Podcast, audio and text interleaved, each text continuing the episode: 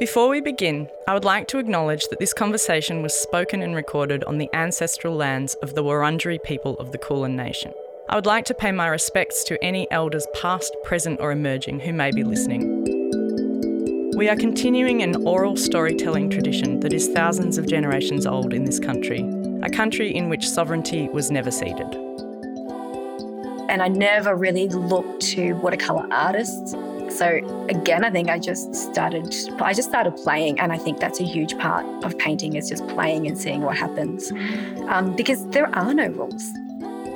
Welcome to A World of One's Own, a podcast where I speak with a series of artists I respect and admire. This time round, it's a special edition of five new episodes commissioned by the Mornington Peninsula Regional Gallery, featuring artists I've selected from their collection. I'm Tai Snaith, and today I'm speaking with the artist Fiona McMonagle about her watercolour painting Wonky. Wonky's a life size portrait of a female boxer who is just the tip of the iceberg when it comes to Fiona's fascination with complicated female subjects. Okay, so I'm here today actually in my house. So if there's some kind of background noise, it's because we're in the burbs and there's someone mowing their lawn or cutting down something. I'm here today with Fiona McMonagle. Welcome, Fiona. Thank you. Thanks for having me. And you've got an amazing, you've got a couple of works in the Mornington Peninsula Regional Gallery, don't you? Yes. Yeah, I've got um, three, all from the National Works on Paper Prize. And the one that's going to hang in our show that, will, that I might get you to talk about in a second is uh, work on work on paper from around. Well, I think well, it's either 2016 or 2014 called Wonky. There were two dates that came up, but it's from 2014 because that work comes from I made it for the Basil Sellers Art Prize. Did you do originally. a series of those? Yes, there were three. There were three paintings in that series, um, and they accompanied a, a, an animation Ah, cool. And do you want to describe the work? So Wonky is um, a portrait of, um, it's a life-size watercolor portrait of a, a, female boxer. And it's actually life, life size or a little yeah, bit less? No, it's it's life size. Yeah, to the best of you know, my, you know, it's a, it's basically my height. Wow. So when you hang it, do you hang it low as if you're standing next to it? Yeah, low. My intention for those works was that you know the viewer was confronted you know face on with the work so as low as i could possibly hang them they that's where i hung them oh that's great because it is quite i mean i I found this work really like even just from a photograph online. I haven't seen it in the flesh yet, but I will. Um, I found it quite a confronting, um, sort of tough work. I guess you would say that those boxing portraits that you did are they're pretty gritty, aren't they? Yeah, and I think a lot of that because these are people that I actually trained with um, in preparation for this body of work. Um, but I think a lot of that grittiness and a lot of that, you know, they are they can be quite confrontational. But I think a lot of that is just the application of the paint, which was deliberate, and I like it to be like that. Um, what do you mean by that? Like, I think I think the way something's painted can really affect the way that you view something. So if I had have painted wonky, you know, in a much more tight manner and just a bit more considered, I think the way the viewer reads it is is very different to you know lots of splashes and lots of water and lots of you know mistakes what I call in in watercolor. So yeah, I think definitely the way something's painted affects the way you see it. I mean, I love working with watercolor as well because you have that sort of you know, I feel like the water, the paint is in control a lot of the time for me. Yeah. Uh, but it can be, depending on how much pigment you put in, it can be really light and ethereal. But these ones are quite saturated, aren't they? Like it's quite dense color. Yeah. And I also use, I mean, most of my paintings really start with ink and then I'll introduce watercolor later. So, and I think that adds to the grittiness of it. And depending on how much water you use, the way that the ink spreads, and the way that it dries, you know, where it pools and it, um, yeah, it can really affect the way. Is Wonky the name of the person or is that your description? Yeah, talk about the title. Yeah, Wonky is the name of the person. So these were all portraits. So basically, in the lead up to the Basil Sellers, which is um, a celebration of art and sport. So you make work about sport. And my subject was women's boxing. And at the time, I was training a lot in boxing. yeah, mostly just training. Like not, I mean, got in the ring a little bit, but for yourself, just for yeah, fitness. just for myself. So Yeah. that was my immediate interest. But I also wanted to celebrate women who were, you know, challenging the stereotype and and training in you know male dominated sports. So. The three portraits that were in the exhibition were Wonky, Myrtle, and Misha. So these are all ah. people that I knew I trained with, or deliberately Misha I went and met just because she's um, she's a boxing trainer and was a boxer. Yeah. Um, so yeah, they're, they're all portraits. So Wonky is her name. Ah, right. Because I wasn't sure about that because I know that some of your other um, titles of exhibitions, like classy, they're they're descriptive words. So I was like, maybe it's in that realm, or so it's. Yeah. actually the name. yeah, it's a house. portrait, and I wanted them to be portraits because they sat with the animation, and the animation was also about this training experience. And there's interviews with Wonky and moving images of Wonky training. I'm Sad I missed that at the time. I would have loved to see that. So the animations, I know you've worked with them for quite a while. Was that the beginning of that, or That was the first one I'd done. Um, and the way Basil Sellers worked at the time, or the way it works or worked, is that you propose an idea. So, and I really wanted to get into the to this show, to this um, to this prize. So I proposed this grand idea. I'd never made an animation before. It was just an idea. I had Wow. no idea how I was going to do it. I knew that I would work on it with my brother Declan because he's like a tech guy.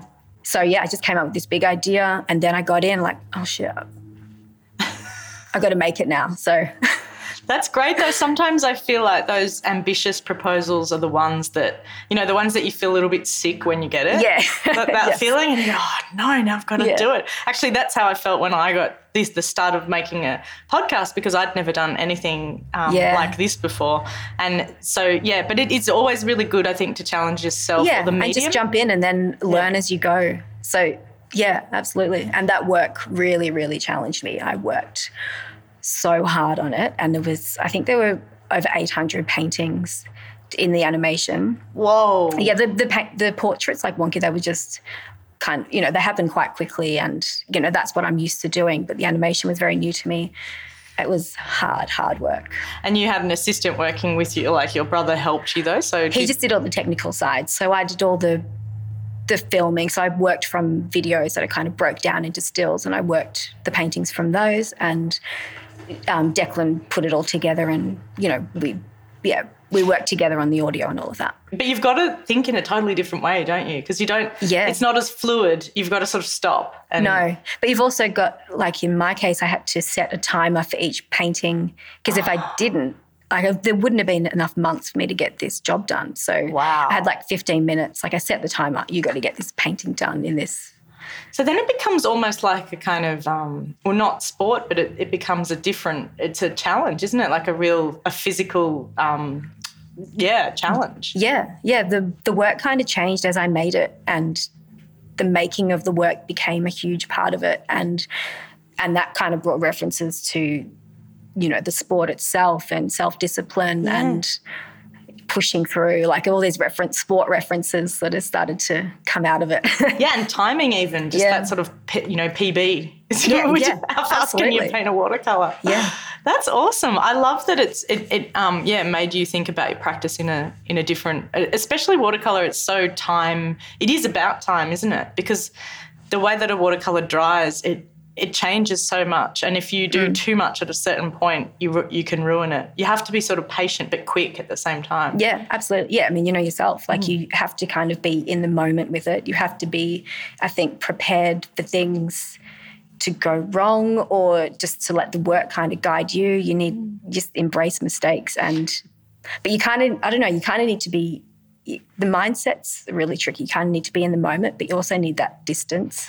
I don't yes, know. I know exactly what you mean because you can't do too much or it ruins it. But you have to let it. You have to be in the moment and work with what you've got. But if you, I find if you push it too hard, it's just a lost yeah, cause. yeah, you can kill it. Yeah, or if you try and work back into it, you sort of need to let it dry a little bit, and yeah, it changes. I mean, I love Yeah. Mm. people like Adam Lee because I just can't. I look at his work and think, wow, like the layers in that of just, um, I guess, foreseeing how a, a color is going to edge or whatever. Yeah, and you, yeah, you can tell for someone like him too. He's really in the moment and you know tuned into what the paint's doing, and knowing also knowing when to stop, knowing It's when to put something aside and let it dry, and Yeah, and, that, and I guess those works were so big as well. So you're also thinking about the the cost of that bit of paper because that paper is so expensive. Yeah, I mean, I tried I tried to let go of that. Yeah, my brother actually taught me when I was in art school, so I learned this lesson quite early: is to let go of the cost of materials, mm. buy good materials, and let go of the cost because yeah. it really affects the way that you approach a painting. If you're thinking about how much this paper costs, and trust me, I, totally. I have a lot of rejects, so it, yeah. I go through a lot of paper. Mm. But if you're thinking about that, you're not free to no. make to make mistakes and to let things just evolve within the work. So interesting, isn't it? I often find that my favorite things are just on scraps that because you're not worried about it. You're yeah. not thinking. So you have these funny little drawings that are never going to be anything, but they're on a scrap because you were just dreaming or. Yeah. I yeah. mean, yeah, I've got plenty of works out there with paintings on the back. yeah, right, framed, so people don't know. but it's very different. I mean, you work in oil paints now, but it's different as an oil painter because I feel like they can work back into their paintings, and yeah. it's a totally different, you know, less um, dispensable material, really, isn't it? Mm. And how do you find that working with oils? Do you treat it in a similar way to your? Uh, oils are, are still a huge challenge for me. I'm slowly starting to find myself in them, but I think so my first show in oils was, I mean, I did a show like 18 years ago, but we won't talk about that. Um, but I did a show in 2017, was like my first show in oils. And it took most, it took like eight months just to find some sort of rhythm, to find mm. myself and sort of make up my own rules and mm. be okay with making up my own rules as I as I have done with watercolor. Yep. And so do you use a lot of um, what do you call it when you mix it thinner? Like to, yeah, medium. So that yeah, medium, so yeah. that it's more like a watery. Yeah, I do. Yeah. And I also work flat now. I didn't in the beginning, but now I work flat like I would with watercolor, just to yeah. make me feel at home. it's so interesting. I've always worked flat as well, and I've someone said you've got to put it up on the wall, and it's better for your neck or whatever. But if you try and work um, upright, it's totally different it's a completely different the way that the you know the paint sits on the surface is yeah. I don't know how people do it actually. Well i mean i can't physically do it with watercolor because i use too much water and it would all yep. just drip. I mean sometimes i'll put things up to look at it and there are drips but the painting is done flat. Mm, it's so interesting. I wanted to talk about the transition between the sort of boxing works and those looking at those types of women to the more recent works of um, that you like the show you had at Bayside, uh, Classy, which was was that a year ago or two years ago? That was this year. That was this year. Yeah, so that opened in. You know, that opened two days before we went into lockdown. Oh no! So yeah, it opened on the. Few people got to see it. There were people at the opening, but it was like when everything went weird. But it was online because I've seen. All yeah, so it was open for a week and then it was online. Yeah, yeah, and then it opened for another week and when we when we reopened. Oh, that's good. Yeah, in the gap. In that in oh, that, in that two week gap, it opened for a week and then it shut down again. So. Oh, that's good. um, but the women that you paint in that show are more um, sort of like these. Well, this is how I read it anyway. Mm. Uh, these iconic. Um, they're all women that I love actually, but like iconic kind of basket cases in some ways, or just not like wild-ish types of icons of like uh, Britney Spears or Madonna. Or, oh, that, oh no, actually, that's a different show. Yeah, that's a different I'm show. getting confused. No, so the show at Bayside was mostly a survey show, but oh, it had right. a body of new works which are in oils. Okay. And then um, I had a show in July at Hugo Michell Gallery. That's the one Adelaide. I'm thinking of. Yeah. So it was a, a similar time though, wasn't it? They did they almost overlap those two shows? Um, they went. I think no. I think Bayside finished. Yeah, um, Hugo opened the end of July. Ah, you were busy then. Yeah, I had a busy start to COVID. Yeah, yeah. that's quite unusual. Yeah, and so yeah, but they're all women across the two shows. You paint. Yeah, yeah. So can you talk a little bit about that? Like, what attracts you to the subjects that you paint? I think I've always just been, I've always kind of been attracted to painting women. I guess part of that is just that I am a woman and it's just trying to understand um, or trying, just investigating what women go through. And particularly with that show, it was about looking at popular. I've always been fascinated with popular culture mm-hmm. and how it shapes us as people. And you know, I've I've always looked at um, you know our youth and how where how and when where we grow up how that has shaped you as a person and i think popular culture um, plays a huge role in that Mm. you know because i think from when you're, we're young popular culture is really all we know And, it's ever present, isn't yeah, it? Yeah. and how that shapes especially young women um, yeah i've always been interested in that um, and one of the one of the portraits in this show was of Meghan Markle, who is Mm. Um, also been shortlisted for the National Works on Paper Mm. this year, so she's in that. Great. You know, so subjects like her who were, you know, the scrutiny she comes Mm. under. Like no one's talking about Harry; it's all about what Meghan's done, and I just I'm so interested in why people view women in this way, or how they treat them. Yeah, and how then the only way out is to either sort of choose to leave like she did or to kind of self implode in a lot of I mean and some women don't but you, you sort of wonder how it must be such a huge pressure. Yeah, and you can see how it can change somebody. Uh, interestingly, I mean the title of your show classy. I was going to ask you about that too because it is is it just I mean is there a double meaning in that title in terms of class um, Yeah. structure and also the term, you know, the Yeah. way both those things. Um, the Classy was based more, the, the new works for Classy were more about um, social media, but it was also trying to look at my work because it was a it was a survey show. So it was I think works went back to like 2007 Wow. maybe. Yeah. That's a long time. Well, it doesn't feel like long ago, but No. apparently it is. Yeah. So um, it was about trying to find a word that summed up my work as a whole. And I always have looked at class and, you know, coming from the Western suburbs myself and, you know, just, yeah, the way that different parts of society are viewed. through that filter. Yeah. And now that social media does this weird flattening of it as well, where you Mm. can be from a different class but portray yourself as a completely different thing, which is almost like now class is this, yeah, amorphic thing that you can almost construct Yeah. via images, which is fascinating time. Yeah. I mean, I can't actually take credit for the title classy. That's Joanna Bosse's fine work. Oh, that's- But I loved if she said it. I'm like, yeah, that's it. That's perfect. Yeah. Um, I was going to ask you a little bit about your your well your name, but also your background. And is Fiona Fiona? I mean McMonagle. Is that Irish? Is Yeah. that- so how close is your Irish? So I was born in? Ireland. Oh wow. My dad's from Ireland. My mum's Australian. Um, I'm the youngest of six kids, and they moved around a bit before I was born. So they met in Australia, um, had a couple of kids, and then went to New Zealand, had had a kid, and came back to Australia, had a kid, Wow. and then went to Ireland and lived for a while and had two more.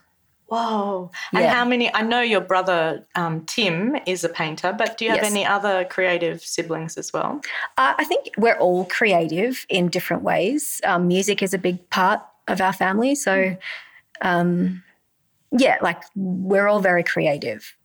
But yeah, Tim and I are the only painters. Do you talk? You obviously have a close relationship Yeah. with Tim. Yeah. And we shared a studio for a while. Ah, Yeah. okay. Because I was mentioning it to someone else that I was going to talk to you, and we were just sort of thinking about the similarities between your styles as well. And that, I mean, they're very different, but there is this shared. There's a type of shared uh, looseness, I guess you would say, in some ways. Yeah, I can see similarities, definitely. And I think Tim played a big role in just giving me the courage to go to art school and just, you know, he went before me. So it was like it made it acceptable. It made it okay. And it's like, yeah, I'm going to.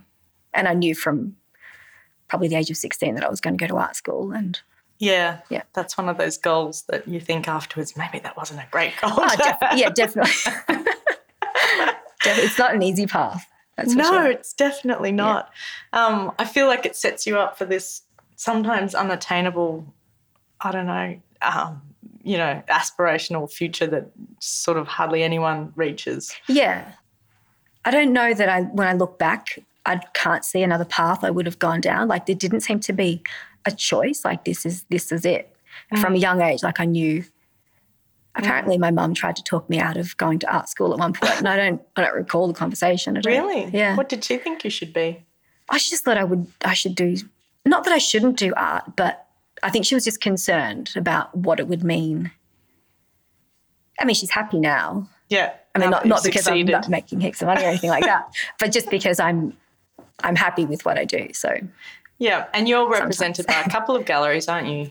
and I'm represented by Sophie Gannon Gallery in Melbourne and Hugo Michell Yeah, in Adelaide. they're both great galleries. And so you've been in a lot of prizes as well. And that's something that not everyone, even if you are represented by galleries, not everyone manages to do that. So I did want to ask you about what prizes are for you because.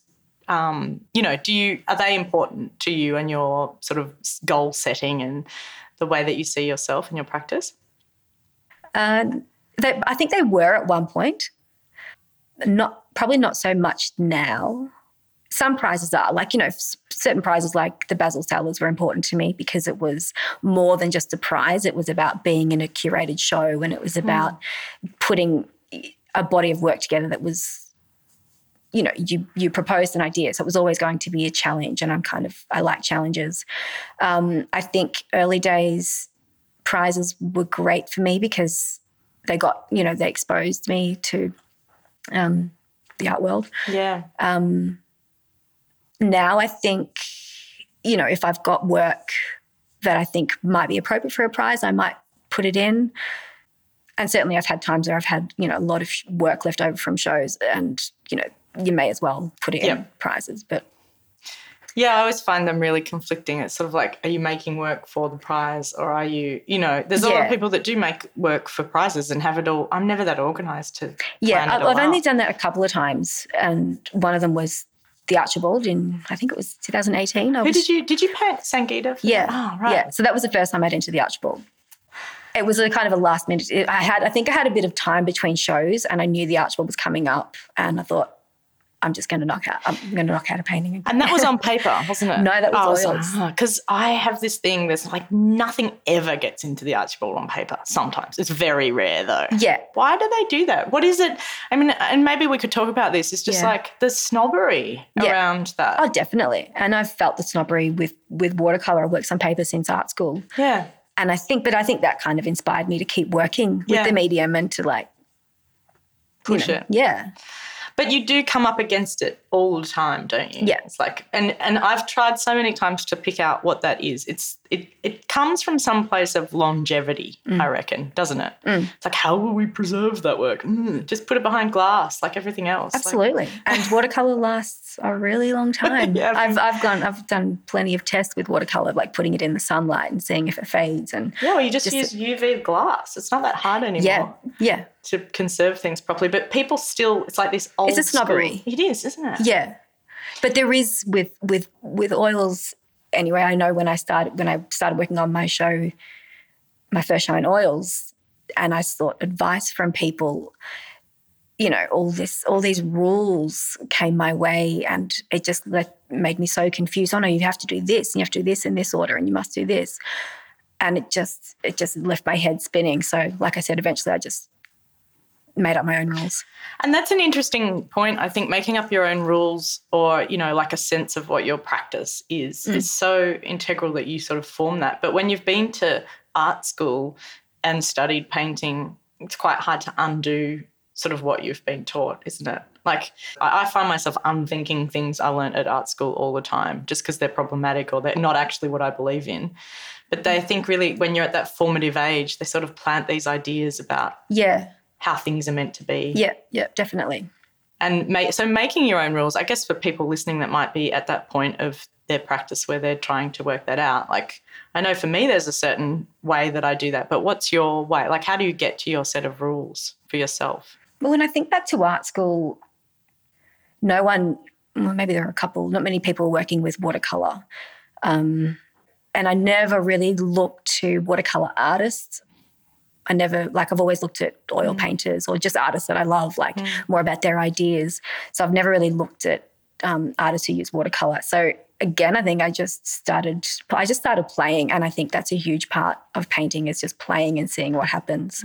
Um, because there are no rules No, that's the hard thing. I think that's actually the hardest thing about being an artist. Mm. It's the best thing and the worst thing because there are no rules, But there are no briefs. rules. Yeah, and I think a lot of the time when I when I teach, like people do want a formula and they want to know what the rules are to make a watercolor painting. Well, there a lot of it, and uh, and, I- and I'll tell them is just is just playing and taking chances and um, being willing to fail.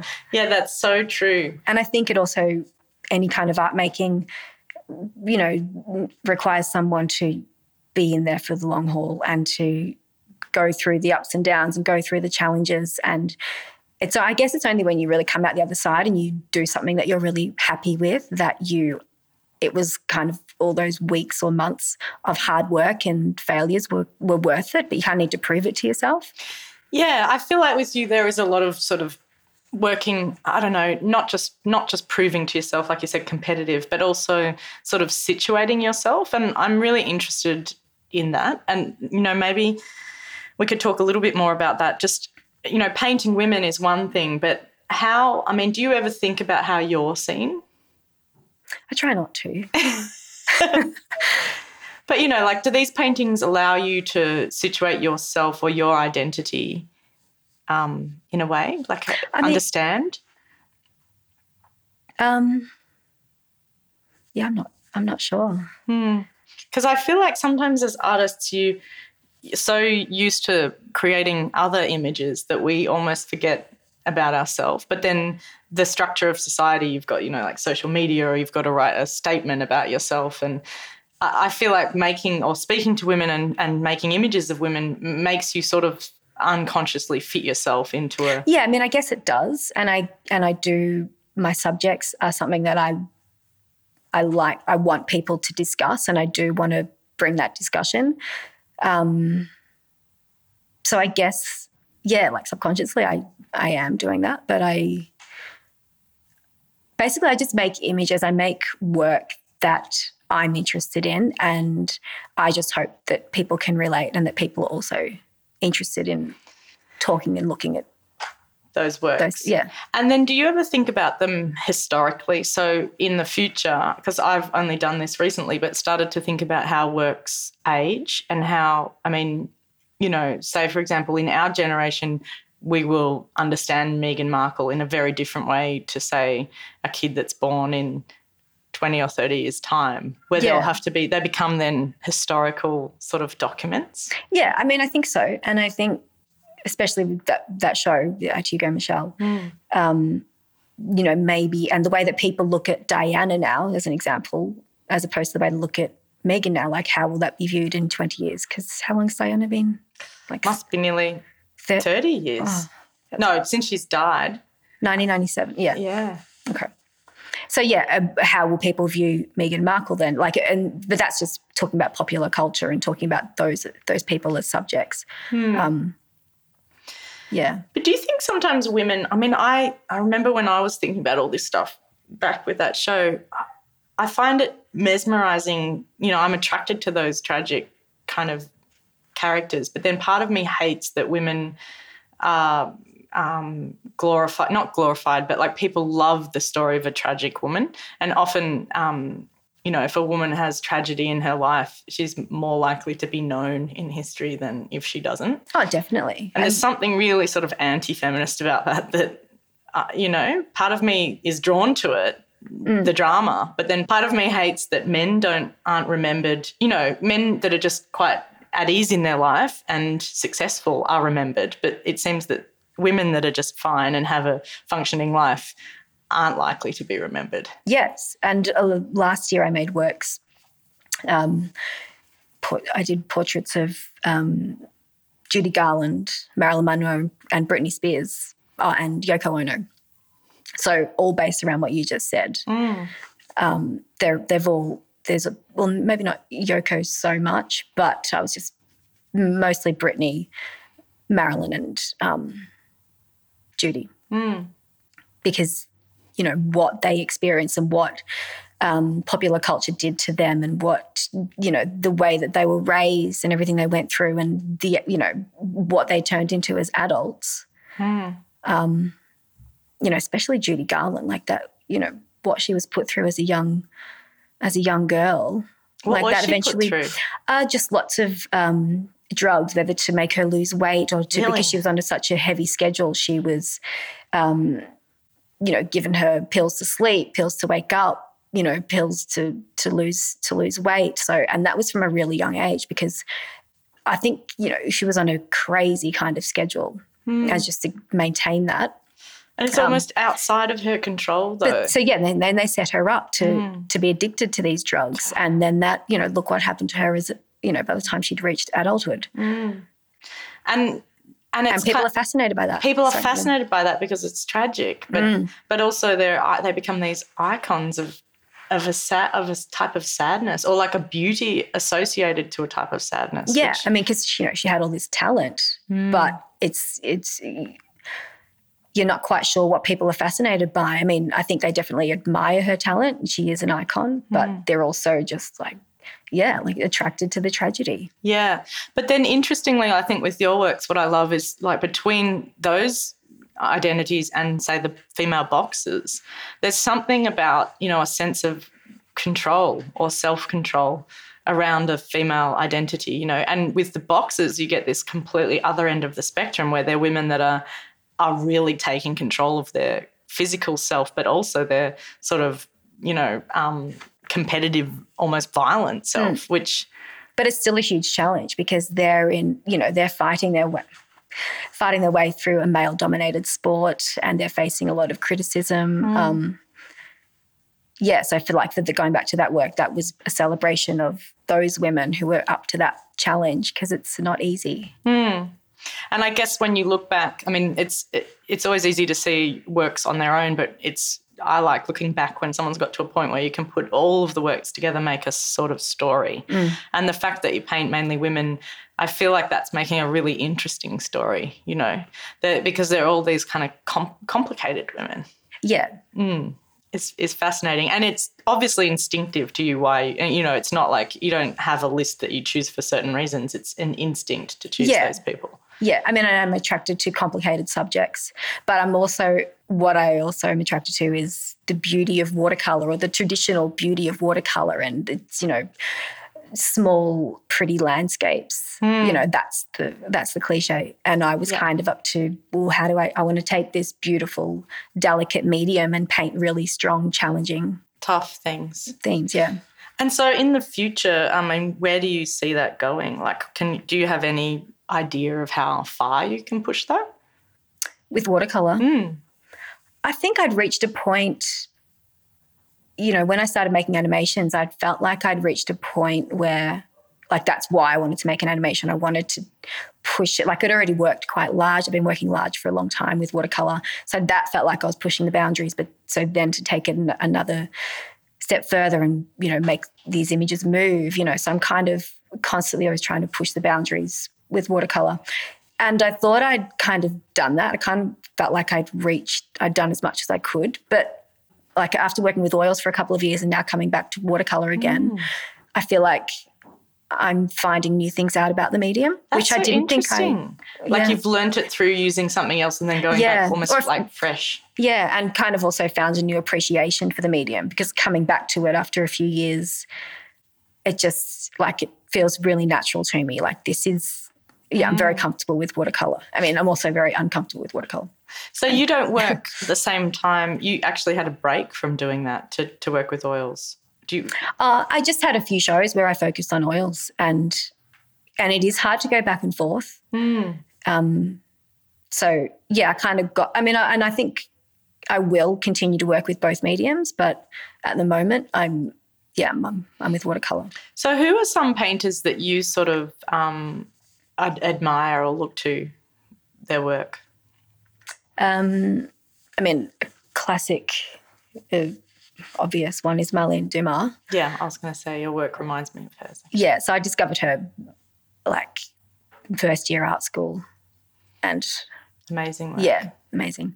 I think seeing her when I was in art school really just opened my eyes to what you can do or with works on paper Mm. And just the freedom she has and just her decision making with paint, like just physical, like, you know, just the actual paint for me with her just always blew me away. It's really nice, isn't it, when you can um, recognize like a lightness of touch, which you then know that that means a sort of confidence that's not too weighted in the outcome. Which do you know what I mean? Like from doing it, you understand that that means someone that's kind of a bit at ease with, or or sometimes like doesn't put too much um, expectation on the outcome, which is hard to achieve if you're trying to make a Yeah. show. Yeah, I mean, I think I would imagine she would also have a lot of rejects, like yeah, like we would working on paper. yeah. Um, yeah, I just I hope anyway that she has a pile of re- rejects like I do. what do you do with your rejects? Uh, sometimes I'll cut them up and make collages, or sometimes depends how big the pile gets. Um, and if the paper is good on the back, then I'll. You know, because sometimes if you allow yourself that freedom, then you can surprise yourself and actually do a good painting. And and Yeah. even if it's just like a warm up, and Yeah. then it kind of starts to turn around, you think, oh no, oh I've got to go with this now. yeah, And this lucky person gets two. yeah, on the if, I, back. if I sell, yeah. And you can see, I mean, it'd be great to sort of historically find that and then be like, oh, look, there's a whole other. Yeah. I mean, look, I reject them for a reason. So, Yeah. you know, I've got plenty of works that people who will come to my studio and, and see what I've rejected and love. Mm. But it's like, well, I've rejected it for a reason. I'm, I'm very careful about Are what you? I put. Yeah. Oh, see, I just get rid of all my rejects. But people, it's, I think there's something in that, I never used to, but there's something in that process as well of allowing the rejects to do their own thing. Like, I find it really uncomfortable, particularly if you have, say, like a studio sale or whatever, and, a, and an actual collector comes or a curator comes or something. And the first time that happened, I was really worried about it. But then I thought, well, actually, it's a part of, you know, your failures are also a part of you, Oh, yeah, definitely. you know? Yeah, it's not, I think it's, I'm not afraid for people to see my failures. And, you know, I, I think they're all part of the process. Hmm. It's about what I want out there or hmm. what I, oh, it's mostly about what I would put in exhibition. You know, hmm. does this fit the show? Is this good enough? Like I have pretty high standards. So if something's not perfect, well, not perfect, I'm not saying I make perfect paintings, but Yeah. if I'm not com- completely happy with something, then I, I'll paint it again and I'll paint it again. Like often I'll paint the same painting four times, you know, Yeah. just until I'm happy with it. And then it can make the cut. It's so interesting, isn't it? Like everyone has different standards, and you know your standards may be completely. Um, you know, someone might see your rejects and be able to hang a show, whole show of them, and yet, you know, I, last year I went to um, Helen Maudsley's studio and got to see her process, and she has this amazing process where she creates to get to a an oil, finished oil painting. She does about thirty gouache and watercolors leading up to it. Oh, wow. And then she has this big pile on the floor. And I absolutely love her paintings. And I was just drawn to the fact that they're all just chucked in the corner of the room, all rolled up. They're And I just all in preparation for her. Yeah. They're just all and I said, up. What do you do with these? And she said, Oh, that's just recycle. They go in the recycling. Yeah. And I was a bit like, just don't what you, what? They're beautiful because I think that a finished gouache is a finished painting, but then some people just see it as a preparatory sketch. Yeah. Or and that's, that's what we we're talking about before. Like a lot, I think that's the way watercolor is often viewed. as a sketch. Mm. Whereas now I feel like you can, I mean, the sketch can be an end result anyway. Yeah.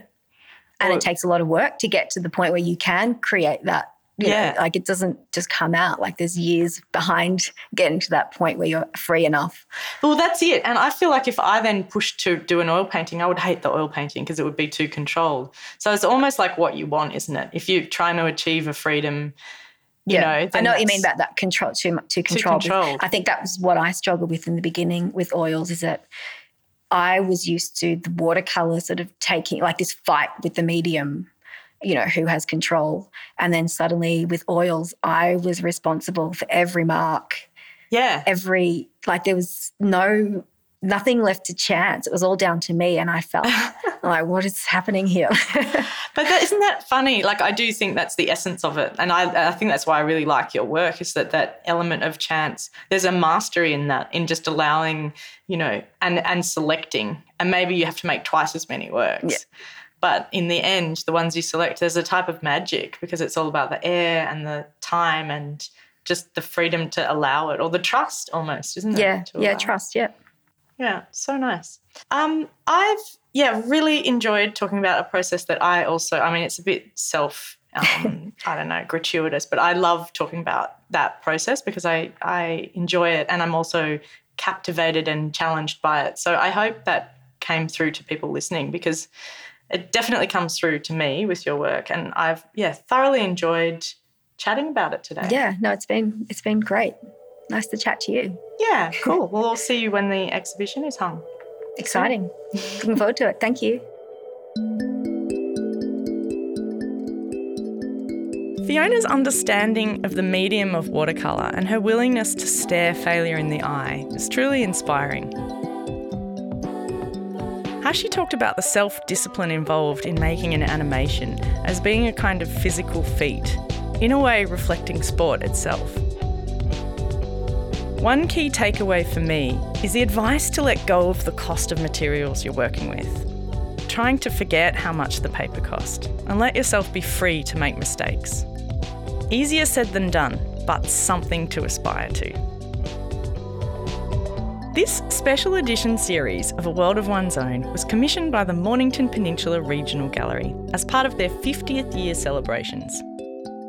Audio production by Camilla Hannon and music by Phia, spelt P H I A, from her album The Ocean of Everything. All five new episodes can be found on the MPRG website and your favourite podcast player. The exhibition will run from the 4th of March 2021 until the end of April. To hear more episodes of A World of One's Own, visit taisnaith.com.